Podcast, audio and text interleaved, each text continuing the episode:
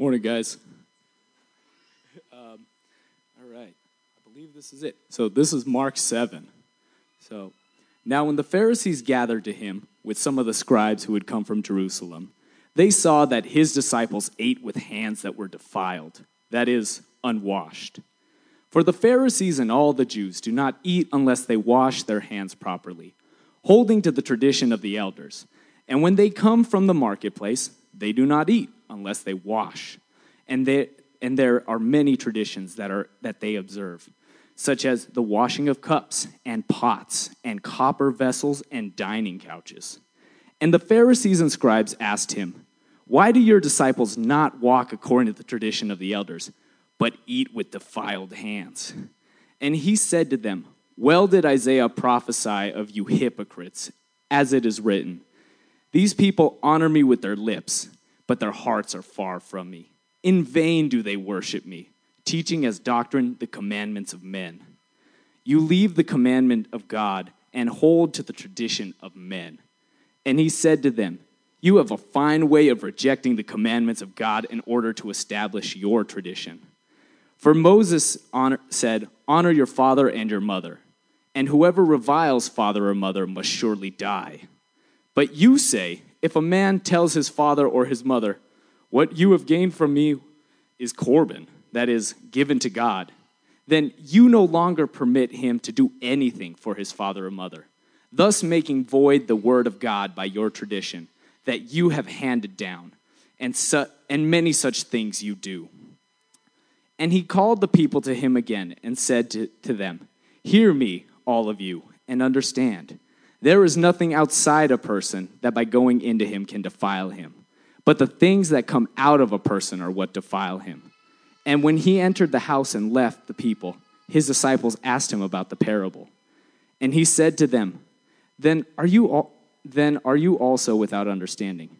Do you not see that whatever goes into a person from outside cannot defile him, since it is not his heart, but his it, it, since it enters not his heart, but his stomach, and is expelled. Thus he declared all foods clean. And he said to them, What comes out of a person is what defiles him. For from within, out, sorry, um, out of the heart of man comes evil thoughts, sexual immorality, theft, murder, adultery, coveting, wickedness, deceit, sensuality, envy, slander, pride, and foolishness.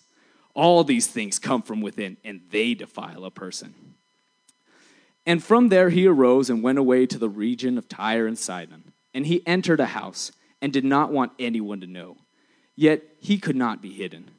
But immediately a woman whose little daughter had an unclean spirit heard of him and came down and fell at his feet. Now the woman was a Gentile, a Syrophoenician by birth, and she begged him to cast the demon out of her daughter. And he said to her, let the children be fed first, for it is not right to take the children's bread and throw it to the dogs. But she answered him, Yes, Lord. Yet even the dogs under the table eat the children's crumbs. And he said to her, For this statement you may go your way. The demon has left your daughter. And she went home and found the child lying in bed and the demon gone. And he returned to the region of Tyre and went through Sidon to the Sea of Galilee in the region of the Decapolis. And they brought to him a man who was deaf and had a speech impediment, and they begged him to lay his hands on him. And taking him aside from the crowd privately, he put his finger in his ear, and after spitting, touched his tongue. And looking up to heaven, he signed and said to him, Ephphatha, that is, be open. His ears were open, his tongue was released, and he spoke plainly. And Jesus charged them to tell no one. But the more he charged them, the more zealously they proclaimed it. And they were astonished beyond measure, saying, He has done all things well. He even makes de- the deaf hear and the mute speak.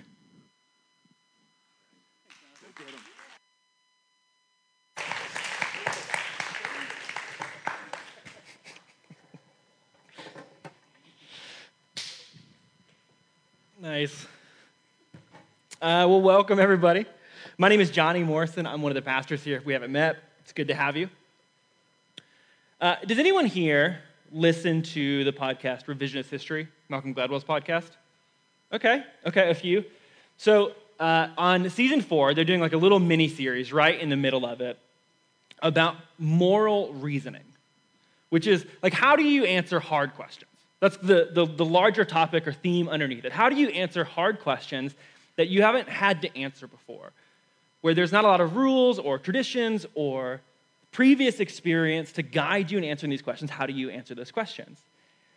And the first episode revolves around the story of Andy Pettitte, who was a major league pitcher. And as soon as I said that, I feel like I just exhausted all my baseball knowledge possible. So you're just gonna have to hold with me as I tell this story. But yeah, yeah, Yankees. That's all I got. Welcome. Uh, I was a theater kid, not a sports kid. I've soft palms. That's not my fault. But Andy Pettitte was a baseball player who uh, won a couple World Series. I knew, I knew enough about him to know that he was famous, and I knew mostly what I knew about him is that in 2008 he had apologized for using performance enhancing drugs.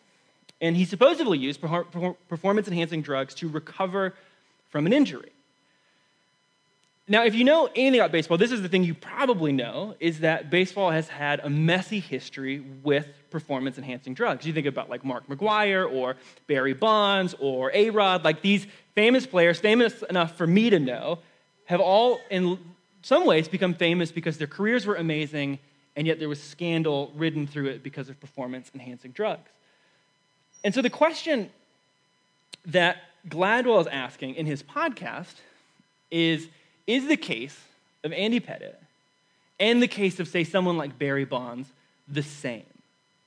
They're both using performance enhancing drugs. They're both using them in an era of baseball where performance enhancing drugs are banned, but they're using them for different purposes, hypothetically. Pettitte is using them to recover from an injury, Bonds is using them to enhance and extend a career. So, how do you answer the question of whether Pettitte should use performance enhancing drugs or whether he should be penalized for it? That's the question underneath it. And baseball answered that question by saying Pettitte was wrong. He should not have used performance enhancing drugs even for the sake of an injury. And that is because you could say that baseball has a tradition or a wisdom about performance enhancing drugs that they are applying to both situations. Now, most of us hear that, we might say it should be different. But it wasn't. The tradition was applied to both moments. Pettitte's career was reevaluated, he was forced to publicly apologize, and you could say that forever on out, he will always be seen in light of that incident. Now, the reason I like that story is because I think that is exactly the dynamic that is happening in Mark chapter 7. You have these Pharisees and these scribes who they have come to Jesus and they accuse him and his disciples of not following the tradition of the elders. And that tradition is specifically eating with unclean hands. Now, when they say unclean hands, they do not mean hygienically. Right? That's how we think. That's like our culture is more about hygiene. They mean ritual purity. They're talking about have your hands been purified? And so there's this large tradition that is existing within like the Pharisees, the religious leaders of Israel, where in order to not be defiled, because that's their fear when it comes to purity, is that if you have unclean hands, you'll touch something, you'll defile it, then you'll eat it, and you'll actually defile yourself. And so they have developed these elaborate rituals and traditions in order to protect themselves from being defiled. So you'd go to the market, you'd buy something, you'd go home, and you have to wash right. Maybe you bought like a plate, you'd have to wash the plate right. Before you eat, you'd have to wash correctly. After you ate, you'd have to wash correctly. And each of these gestures was about protecting yourself from becoming ritually unclean. It's a tradition. And the Pharisees and the scribes, they come to Jesus and they say, You do not follow this tradition. But the thing about the tradition is that ritual cleansing is not part of Torah, or you could say God's way or God's law in the Old Testament. Now, it's not exactly not Torah, because Torah has a lot to say about impurity. Instead, this tradition is an extension of Torah into real life. Meaning, there's this belief about purity, and the Pharisees have developed a tradition in order to protect themselves, to stay pure. So the religious leadership believes that washing is the best way to live out God's way in real life. It is a tradition or a wisdom that flows out of Torah as they try to figure out how do we stay pure? How do we do what God is calling us to do? We do this all the time in our own lives. When I was young, my parents had a rule that I was not allowed to have girls in my room, which I obeyed perfectly. Now, is that Bible? Is it Bible? No. The Bible has nothing to say about preteen dating culture in the early aughts. You can look for it all you want. I promise you it's not there. I looked. but it's not there. So instead, my parents had a belief about who God is, a way of understanding God's love, a way of understanding how God works, a way of understanding God's intentions for the universe. And then they had a moment, they had a teenager, a boy teenager as a son. They were like, well, we got to figure out what to do with that. In light of it, I didn't mean to say this, that just sounds so weird. But you have God's teachings, you have a teenage boy, and you're like, okay, so how do we figure this out together? How does this way of God extend into real life? And that is where the rule of no girls in my room came from. It is a wisdom that flows out of God's law that becomes a tradition or becomes a rule. Right? Now that's good. It's right. It's acceptable for me. That was a good tradition for my parents to establish. But that tradition is not always good. Like today, if Tori and I were to go over to my parents' house and they were still not to let me have a girl in a room alone, I'd be like, well, that's weird. I'm a married man. This is no longer protecting, this is controlling, and you're weird. Right? So the tradition and the wisdom has to change because the context of my situation changes. We would not say that holding on to that law or tradition in all circumstances is right in all circumstances. And that is the problem with the Pharisees. The tradition that they have established is devoid of people and context, and therefore it has missed God's intention. So Pettitte and Bond are treated exactly the same. Teen Johnny and adult Johnny are treated exactly the same, barring any context. Tradition is no longer flowing out of wisdom for a moment, but it has become a law. And Jesus does not respond gently to the Pharisees doing that. He says, and he said to them, Well did Isaiah prophesy of you hypocrites, as it is written. These people honor me with their lips, but their heart is far from me. In vain do they worship me, teaching as doctrine the commandments of men. You leave the commandments of God and hold to the tradition of men. And he said to them, You have a fine way of rejecting the commandments of God in order to establish your own tradition. So, in doing this, you have actually rejected the intentions of God, the way of God, and you have put your own tradition, your own rules, your own wisdom above and over what God is trying to do. Now, Jesus responds so intensely in this moment, especially to something that sounds like it's about hand washing. And so, why is Jesus this upset about this moment? Why would he say your hearts are far from God? Well, to illustrate why this thing matters to him so much, he goes on to use a different example that has nothing to do with purity. He says, For Moses said, Honor your father and mother. So that's from the Ten Commandments honor your father and mother. And whoever reviles father and mother must surely die. But you say, religious leaders, that if a man tells his father or mother, Whatever you would have gained from me is Corban, that is given to God, then you no longer permit him to do anything for his father or mother, thus making void the word of God by your tradition that you have handed down. And many such things you do. It's a different example than purity, but it gets to the same core. Corban is this tradition that is a way of saying that I'm going to dedicate something of mine to God. So, say you had a home and you're like, I really want this home to be dedicated to the purposes of God. So, you would say, My home is Corban. It's now dedicated to God. It's dedicated to his intention. Or I have $10,000, I'm dedicating it to God. And when God tells me to do something with it, I'm going to do something with it. But that's good. That's a good thing to do. It's a good, thing to hold to. It's a good value to have. You could say that it is connected to God's intentions. It flows out of there, and it's a way of living out the way of God. That's a good and right thing. But the problem is that Corban, this vow to God, has become a way of not caring for people. So, in this moment specifically, the issue is that you declare something, a vow to God, and then don't care for your parents. So, when your parents need your help, which in Jewish tradition you were actually supposed to care for them when they got old, you say, oh, we don't have to care for them because we've dedicated ourselves to God. Or when someone in need comes and asks you for something, you're like, oh, yeah, I can't help you. Sorry, it's dedicated to God. Jesus in doing this, you have actually made void the word of God. You've made void his intention because you have extracted his intention and his people from your practice. And now your religion is empty. A vow to God in this moment is bad if it stops you from loving your parents. A vow to God in this moment is bad if it stops you from loving those in need. That's a crazy thing that Jesus is trying to get us to understand that you can make a vow to God, live into this religious authenticity, and it can actually be wrong if you are not loving well. So Jesus sets this up. He's like, So here's, I want you to understand what God is doing in this. And then he says, Let me address purity culture. So then he swings back into address the purity culture. And he says this Hear me, all of you, and understand.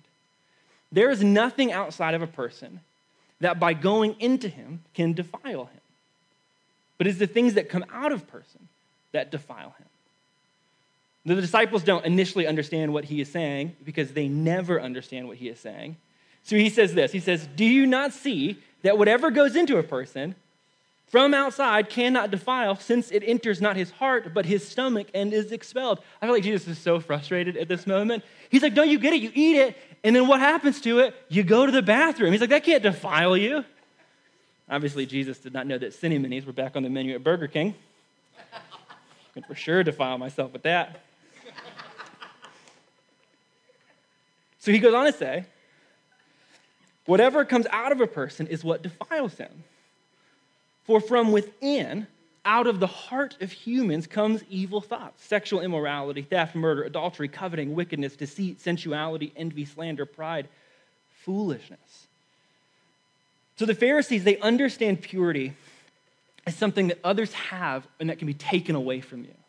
So if you touch something that's defiling, you can lose your purity. If you interact with something that is impure or defiled, you can lose your purity. But Jesus is flipping it and saying that purity is actually something that flows out of you towards others. It's something that is directly connected to your relationship with God that flows from you into the world around you. And therefore, it's not about what you touch or about what you eat or about the things around you, it is about how you love. Impurity isn't about something getting into you, but it's about love getting out of you. That's the only metric for purity that makes any sense. See, the Pharisees, they understand this like religious culture to be about their connection to God. And Jesus actually agrees with that, but he flips how it works. Purity flows out of God's character, which is love to his people. It's not about hand washing, it's about caring for the poor. It's not about these Corban vows, it's about loving your parents. And this is true if you think about all of Jesus' teachings. His most famous command is what? Love Lord God with all your heart. And the second is like it love your neighbor. That moment is Jesus connecting the dots and saying, actually, to do one, you do the other. Love moves in a direction. Purity moves in a direction. It's not about religious abstraction, it is about practiced love. That's the way God's kingdom, the way his story works. He say in 1 John that if someone claims to know me, does not love their brother, he is a liar. But the measure of God's religion is always practiced love. And this is what makes Jesus so mad. He said, You have made being the people of God to be about nothing. You've actually voided the word of God. When you do this, we don't exist for any reason. There's nothing for us to do. You've transformed my ways into religious abstractions, you've made it void. But you have emptied this thing that is called the gospel or this thing that is called the way of Jesus of all of its substance, and now it is void, and empty because it has nothing to say about everyday life. There is no practice of love in the midst of us. It's just empty religion. I feel like this is a dynamic that I see a lot with people who lose their faith. I feel like it, they, they feel like they inherit a tradition, like something you have to carry. Like here's this Christianity, and you like give it to somebody, and you have to carry this tradition, and it's heavy and it's weighty, and it comes with all these weird things. Like one, you have to believe that God died and rose again. You're like, okay, I'll carry it, but it's weird. And you have to believe that these ethics that I have to hold on to that are right, right? And so you have those, and they're all in there. But if they're not grounded in an actual practice of everyday life, then when you evaluate them, they start to feel like heavy religious emptiness. Like it's a tradition I'm, I'm called to carry, but there's nothing to it for the world around me. And so, why should I carry it at all? And I feel like people just drop it altogether because they don't understand how the ways of God actually live themselves out in everyday life. How these like teachings or ideas about God actually play out in real life. And so you say, like, why do I have to carry this stuff? Why do I have to carry this idea of like Trinity? Or why do I have to carry this idea of resurrection if it doesn't mean anything? And it's because we have forgotten that the way of Jesus is God's love worked out in everyday life. It is the way of God's love worked out into every single day. And when we forget that, we turn our faith into ideas and empty rituals. And I think we get it in like personal relationships. Like if we did that to friends or spouses, everybody would hate it. Like if I made my relationships with my friends or my spouse into rituals, they would not be my friends. But we do the same thing with God all the time. We turn our relationship with Him into something that is simply a ritual and the thing is, is all of us suffer from it. I feel like we feel like we're forced to carry something that is heavy and empty, and we don't know what to do with it. And eventually, we try to start throwing pieces of it away because you're like, well, Paul is angry, and I don't know what he's supposed to do with real life, and so I'm just going to get rid of him because I don't know what to do with it. Or like Trinity is, it's heavy, it's weighty, I don't know how to explain it, it doesn't mean anything for everyday life, so I'm just going to get rid of it. You're like, why should I carry this heavy thing when it means nothing for how I live. So you start to reject certain pieces or drop it altogether. All of us suffer when this happens. The world suffers because we have nothing to offer but empty rituals. And God, our God, goes unknown and unloved and unworshiped. We're just left with something empty. So Jesus diagnoses this in his first two stories. And then the second two stories, he's going to show us what it would look like if it did play out in everyday life. And so in Mark 7, verse 24, Jesus gets up from these conversations. He's just diagnosed empty religion. And he leaves the conversation and he travels into Gentile territory, which means non Jewish territory. And he tries to hide out in a house, but a woman finds him. And they have this dialogue that is so strange. It says, And she begged him to cast the demon out of her daughter. And he said to her, Let the children be fed first, for it is not right to take the children's bread and throw it to the dogs. Already, I feel like we have a dialogue that is so interesting for Jesus. But she answered him, Yes, Lord, yet even the dogs under the table eat the children's crumbs. And he said to her, For this statement, you may go on your way, the demon has left your daughter. This moment is so weird because it feels cruel. At least that's how I, when I read it, I, I don't know how to other, read it other than Jesus seems like a jerk. And when you're so used to this like compassion moving from Jesus, you interact with one of these moments and you're like, well, what do I do with that? And so different writers have tried to explain it in different ways. Like one commentator said, uh, Jesus' face was so full of compassion, the words did not hurt. Which maybe, but it doesn't say that.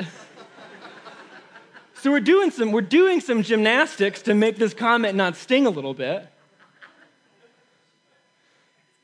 I do like the idea though. Or some say that Jesus was not yet ministering to Gentiles, so he's just making a statement of fact. But that's actually not true either. All throughout Mark, he's done so much ministry with non Jewish communities. And at the end of chapter 6, he goes to a non Jewish area and he just heals crowds of people. So it's not that either. So, what do you do with this strange moment? Well, an, an interesting figure, Martin Luther, is one of the church reformers. Every time I say Martin Luther, he wrote about this moment, which I think is so fascinating, that the point of this moment is actually to see Jesus concede. That that's actually the, that's the purpose of this moment, that Jesus is actually intentionally conceding or losing the argument. He is doing in this moment what he told the Pharisees to do to not let tradition take priority over people. So Jesus concedes in order to love her. Jesus gives up power because he is not interested in winning the argument or controlling her. He does not want to exclude her. So he humbly concedes the point in order to move towards her. Now, on one hand, that feels challenging and uncomfortable, but then if we actually start to look at the narrative of Jesus' life, well, choosing defeat is actually something he does all the time. It's called the cross. Losing in order to make space for other people. So, in this moment, he's challenging what he never sees the Pharisees do give up control, give up power in order to make space for this woman. This is what it means for Jesus' way to be God's love worked out in everyday life. It is about a constant reflection on God's intention. It is about giving up the need to win or control or exclude. Because if our need with our tradition is to win or control or exclude, it is no longer God's intention. This is the conversation that Paul is having in 1 Corinthians 13 that all the things the church does, does should be measured in love. That when you talk about meat sacrificed to idols, when you talk about how you gather around the table, or when you talk about whatever, it's all underneath the primacy of love. Does it meet God's intentions? So in this moment, Jesus realizes or concedes that this moment doesn't meet God's intention. So he does what the Pharisees will not do. He creates space for her, concedes, gives up power, and moves towards her in order to love her. And in the next story, you see him do something very similar.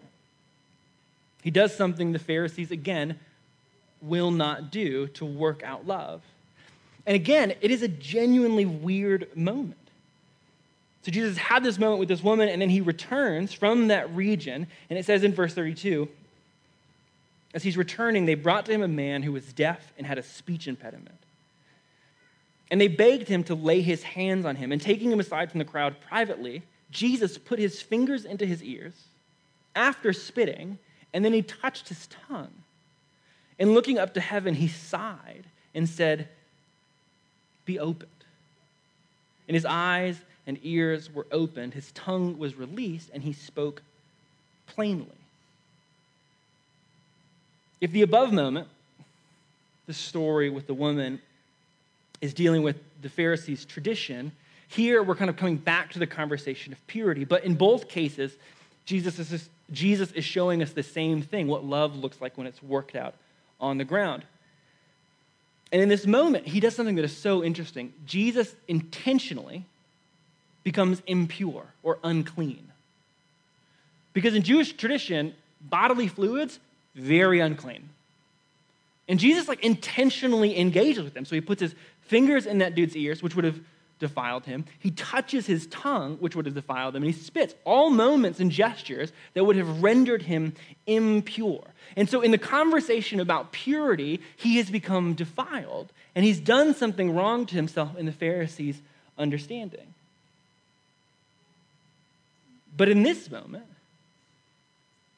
him choosing impurity actually becomes the moment and the mechanism of healing. His entering into that impurity, working it out in this person's life, actually becomes the mechanisms by which this person is healed. See, purity is not something that can be taken away, it flows from God through our lives to others. And our traditions and our rules and our wisdom are only as good as the love they extend to others. They are only as good as the work that we see happening in Jesus with this person. If they do not lead us towards someone for that person to experience the work of Jesus, then there's something wrong with our wisdom, our tradition, or our rules. They are only as good as the love they extend to others. And if they do not extend love to others, they become empty and void. The way of Jesus is the love of God worked out in everyday life. It is love on the ground, in the real, engaging with actual people's lives. And as soon as it stops being that, we need to ask the question are we holding an empty tradition, an empty ritual, or are we submitted to the way of Jesus? And so, what do, what do we do with this? Well, as we close up, I just want to ask you a few questions. When you think about your own life, what beliefs, traditions, wisdoms feel abstract or disconnected from real life? What of your beliefs or your traditions or your wisdoms feel empty in that they have nothing to say to everyday life? Where does it feel heavy because it's empty? It doesn't mean the thing isn't true. So that's the tricky part about this is just because it feels heavy and empty doesn't mean it's not true. The question is, is where has it become disconnected from real life and love being worked out on the ground? And it might just be helpful to name where has those things become heavy and empty feeling? Because if we name it, then we can start to work through well, where did it get disconnected from love working itself out in the real? So, where does it feel empty and heavy in your own life? Where have you just like rejected and discarded things because they felt empty and heavy? Because they had no play in real life or real love? Where have our beliefs or our traditions or our wisdoms become about winning or about being right more than about loving. Maybe you would never call it winning. I don't know that I would ever say outright that this belief in my head is about winning. But if you leave an encounter with somebody and you're mad because they did not assent to your belief, you probably have an empty belief. If that's the thing that bothers you is they did not agree with you, there's actually probably a problem. I'm not saying it's not important, it is. But if that's the primary thing, is that they assent to something or believe something or say yes to something or check a box on something, our order has been switched. So, where does it become about winning or being right more than it is about loving and extending something into someone's life? Where do our traditions or our beliefs keep us in control? This is, again, it's a hard one to answer. And so this might be one that you do in community. But where do our beliefs or our traditions, where do they enable us to stay in control where we never have to trust that God is doing something that might make us uncomfortable?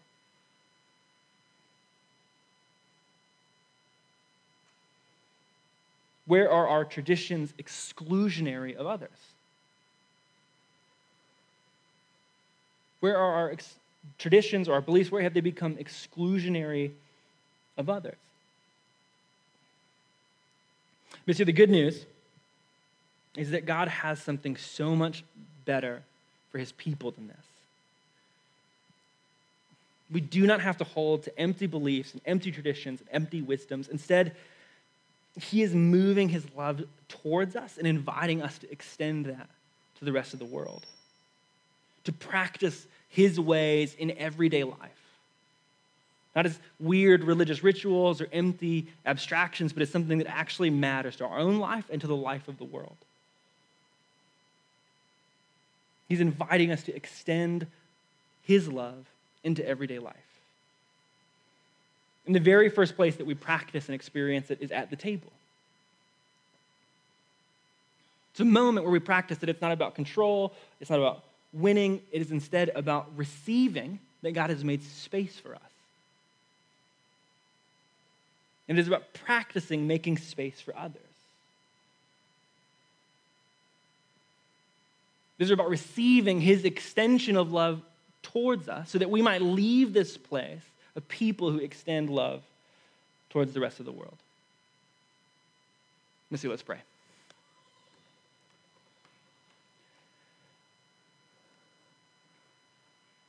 Jesus, thank you that you have, in every single way, moved towards us and extended the love towards us.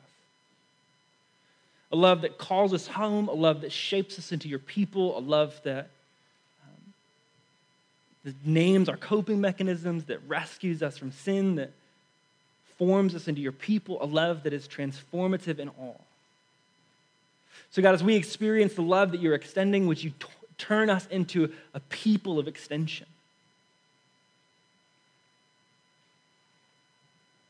Who, out of the abundance of you and in community, begin to work love out on the ground and in the everyday.